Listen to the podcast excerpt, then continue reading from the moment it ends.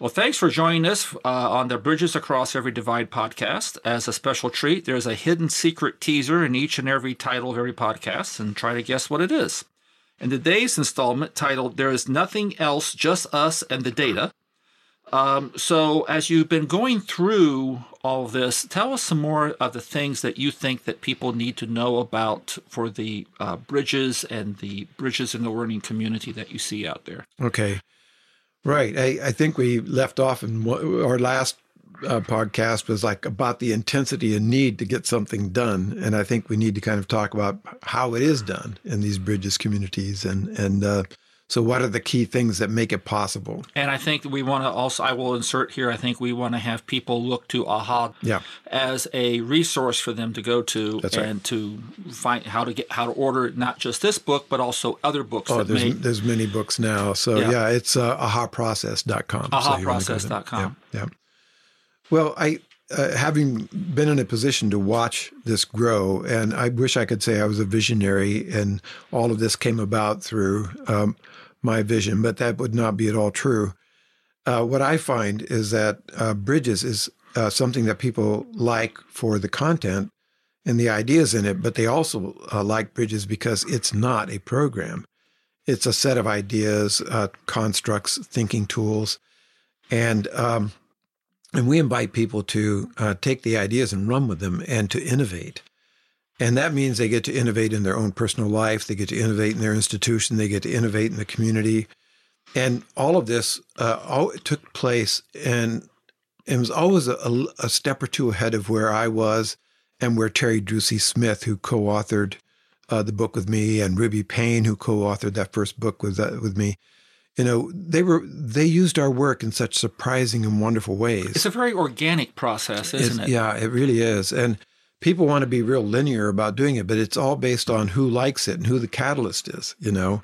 And you don't know in the city who the uh, or county who the catalyst is going to be and what backbone organization is going to get behind it and organize it. So you can't control for those things, but we're getting better at giving advice to people because now there's so many of us that we learn from each other. And you brought up the linear, the nonlinear aspect of bridges, which I think is critical and key for this because so many people think that, you know, for, for example, public policy, how you fix things, it's very mm-hmm. linear.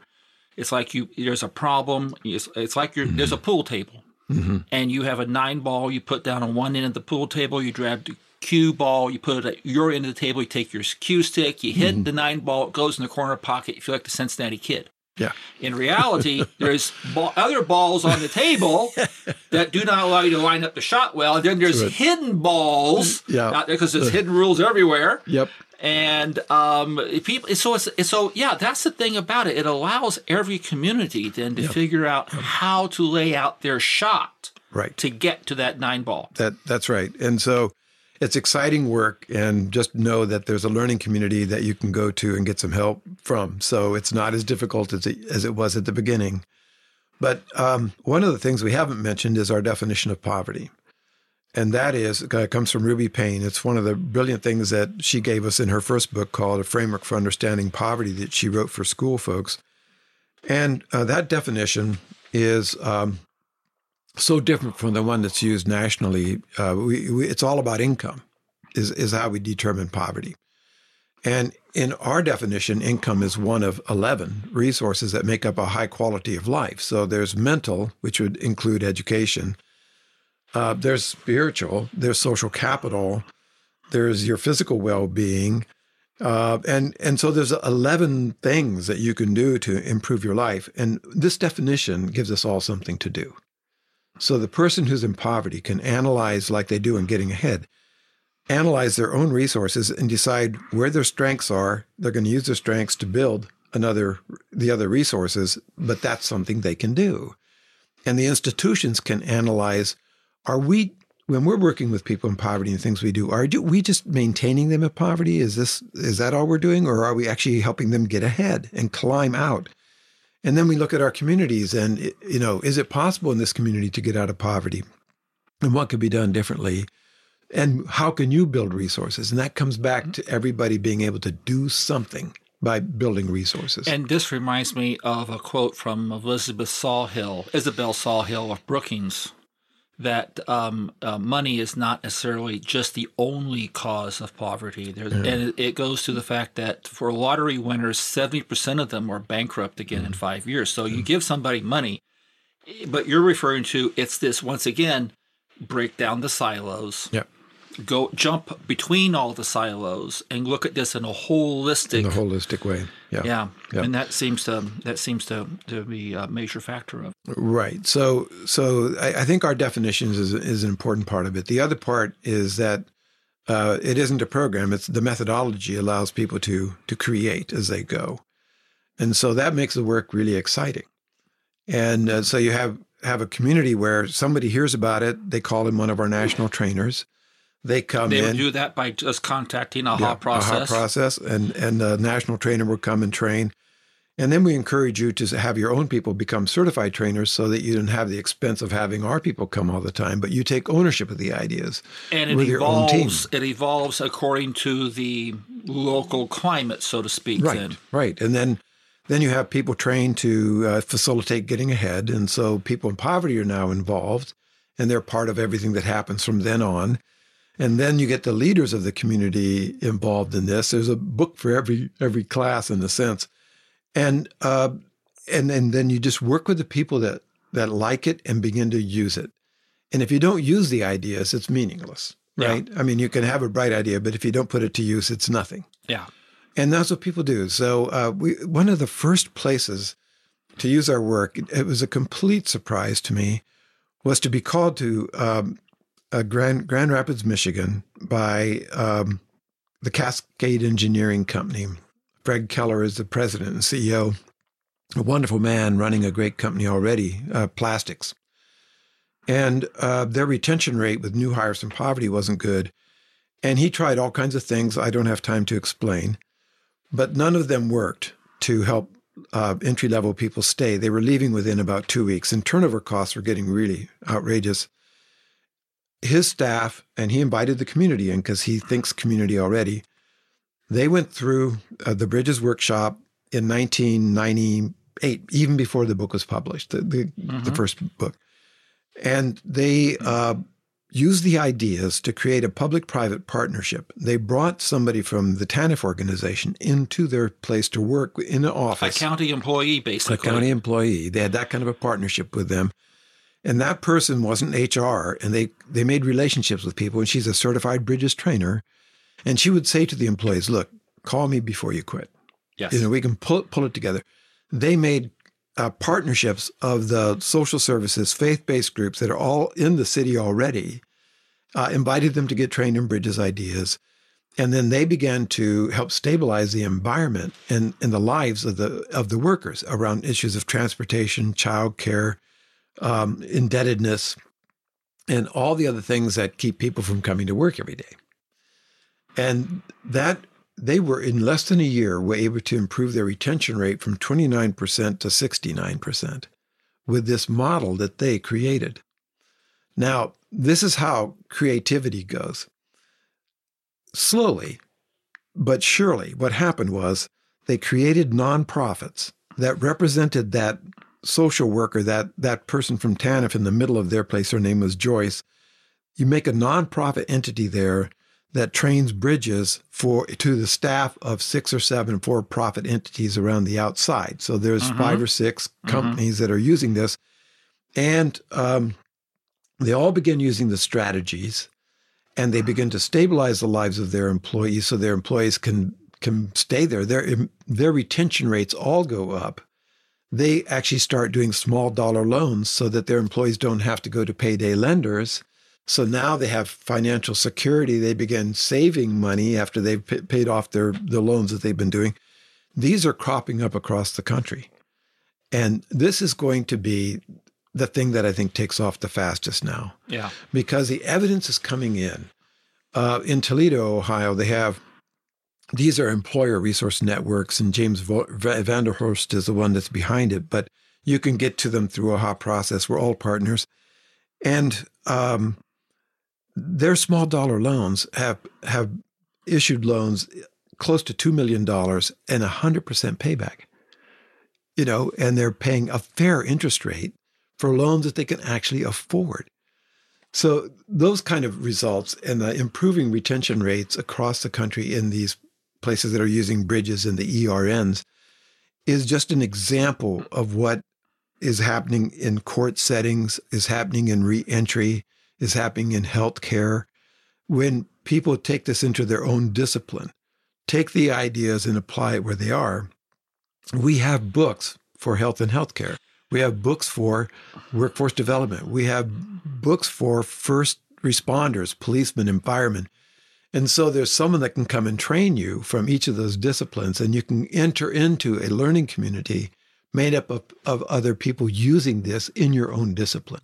So this whole effort over the past 20 years has grown and more each individual sees it and takes it into their own individual their their community problems or their work sector problems mm-hmm. as they see it yes.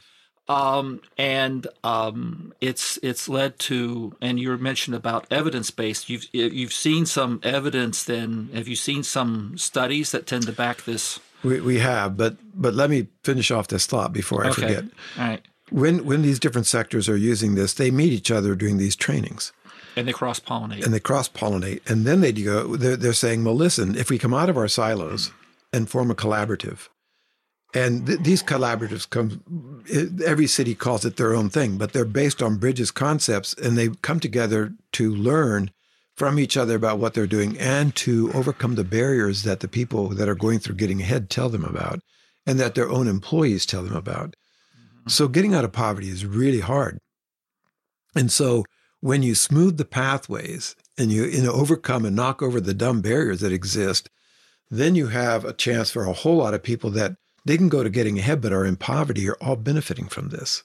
So it's not just the getting ahead graduates that benefit, but it's everybody once you get people in the different sectors all using these language and constructs and solutions, uh, and, and with an intention to make a community that's more prosperous. And it tends to then uh, basically infect everybody's thinking in the community then. It, it changes the feel of a community. I think Schenectady, New York is probably one of the places that is a shining example of how the wealthy folks, you know, wouldn't come into town. Right. You know, because it was kind of scary. And they had a theater there that they put money into refurbishing, but they didn't want to come. Well, long story short, getting ahead graduates now are ambassadors. They are they're wearing jackets. They greet people that come in downtown. They show them where the good restaurants are. They help them get parked. They you know they okay. walk them to the place. These people are getting ahead graduates that are living in the homeless shelter, the mm-hmm. city mission, right? Mm-hmm. And the people that are coming to downtown now have annual fundraising events so that these people can be paid. Okay. You know, so the feel of downtown is that the main drag is getting all the ambassadors. Now the side street businesses are going, hey, we want some ambassadors. Okay. You know? So you never know what's going to happen. And it just it's just all on the local the local creativity, ecology, yeah. the, the local climate.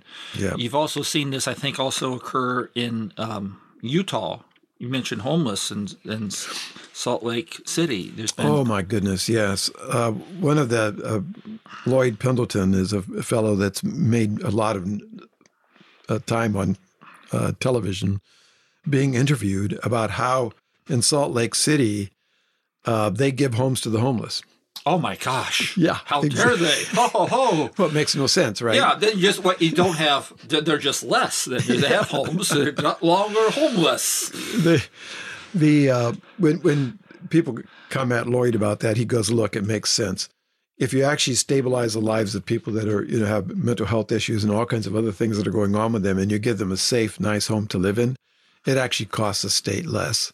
To yeah. to care for them. Yeah. And he's got the dollars and cents to prove it. So yeah. there's an outcome story uh, yeah. that's just amazing. So if you want to get a hold of Lloyd, come to our process and we can introduce you but to see, him. there we go again. It's the local, it's organic, it's uh, at the grassroots level. And so you've been seeing this go on all across the country.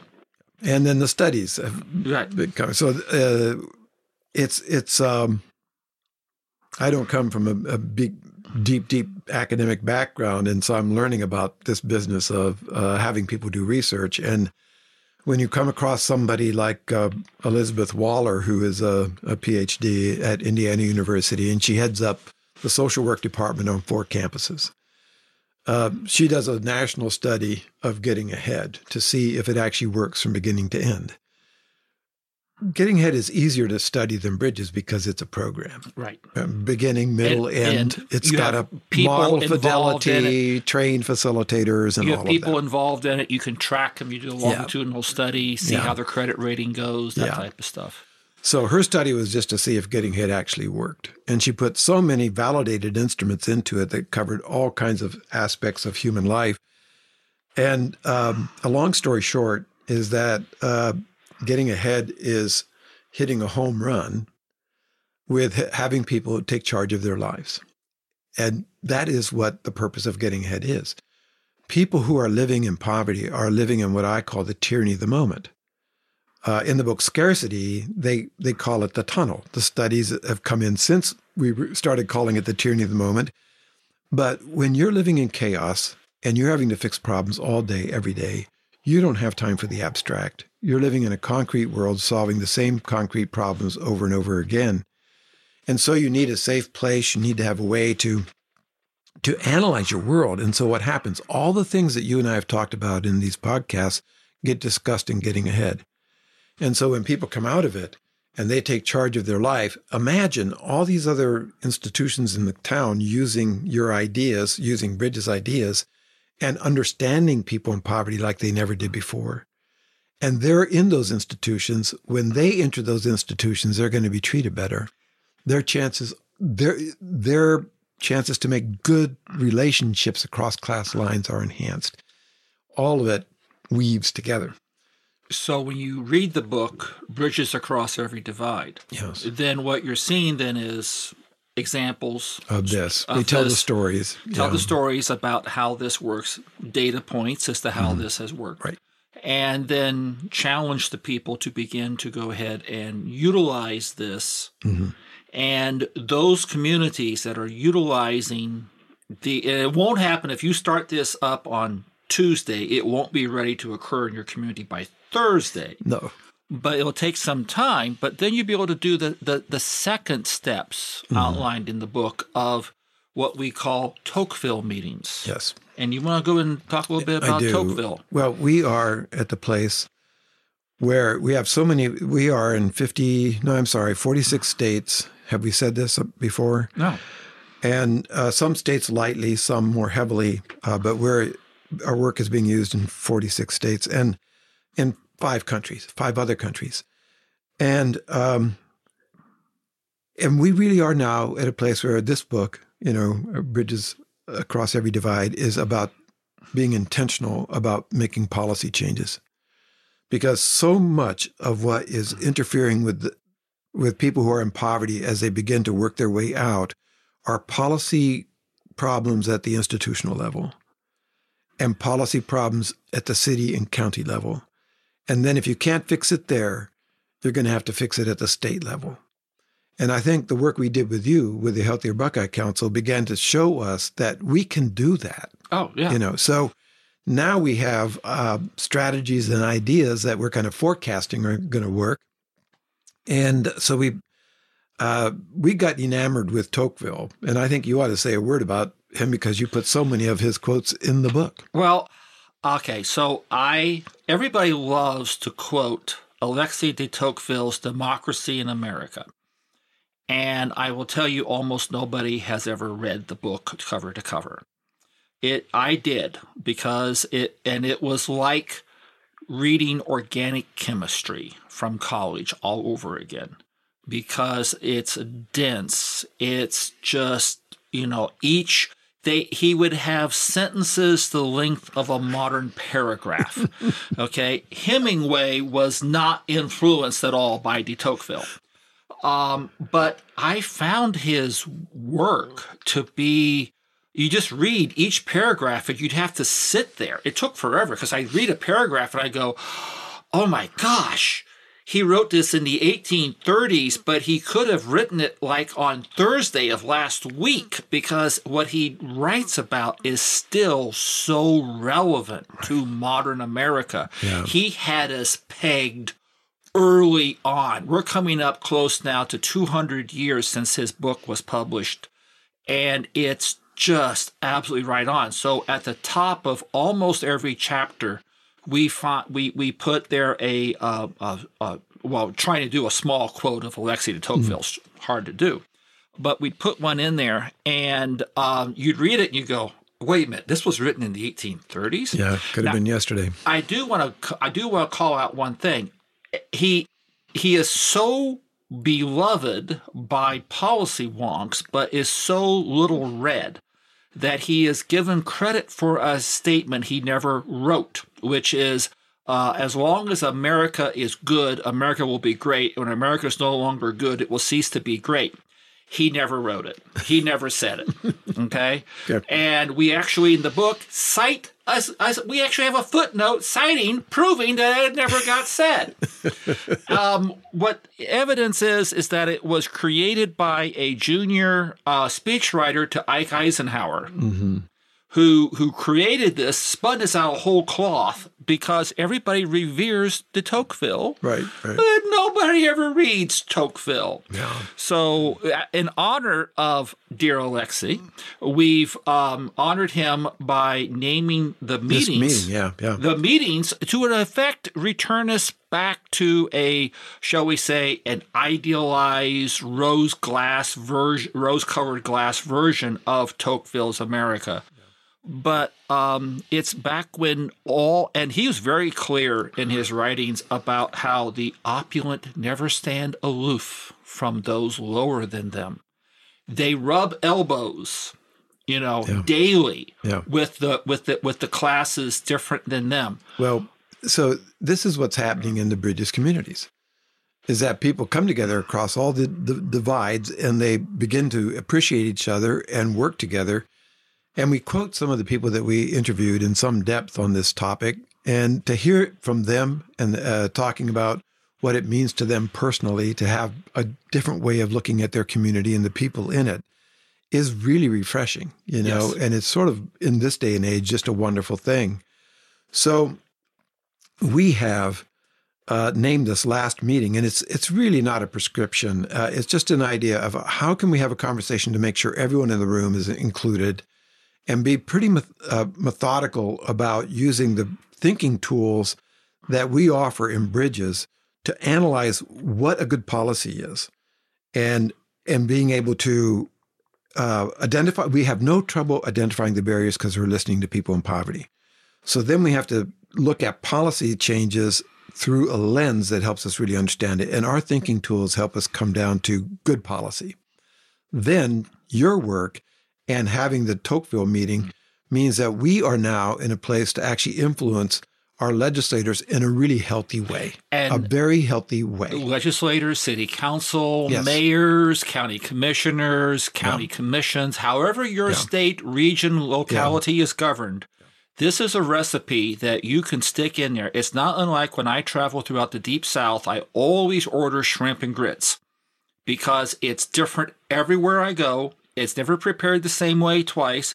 And I will fully tell you that in 20 years' time, if I'm still upright, okay, and I come to your community to, you know, uh, see how you guys are doing there, your shrimp and grits Tocqueville meetings will look radically different than the Tocqueville meetings from a state, two states over. Yep.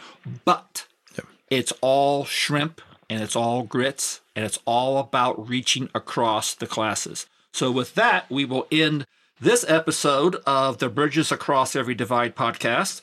And we urge you to uh, go to ahaprocess.com Yes. uh, and order the. You can order the book there. You can go to Amazon, and um, uh, if you need to have Phil and or me come in and uh, tell you more tales, uh, that things that could not make it into the book Right. that were very entertaining, um, I'll be happy to do so. And and don't forget your local communities that are doing bridges. And make So, sure, yeah. yes, make sure you look out to them. Thank So- you very much for tuning in.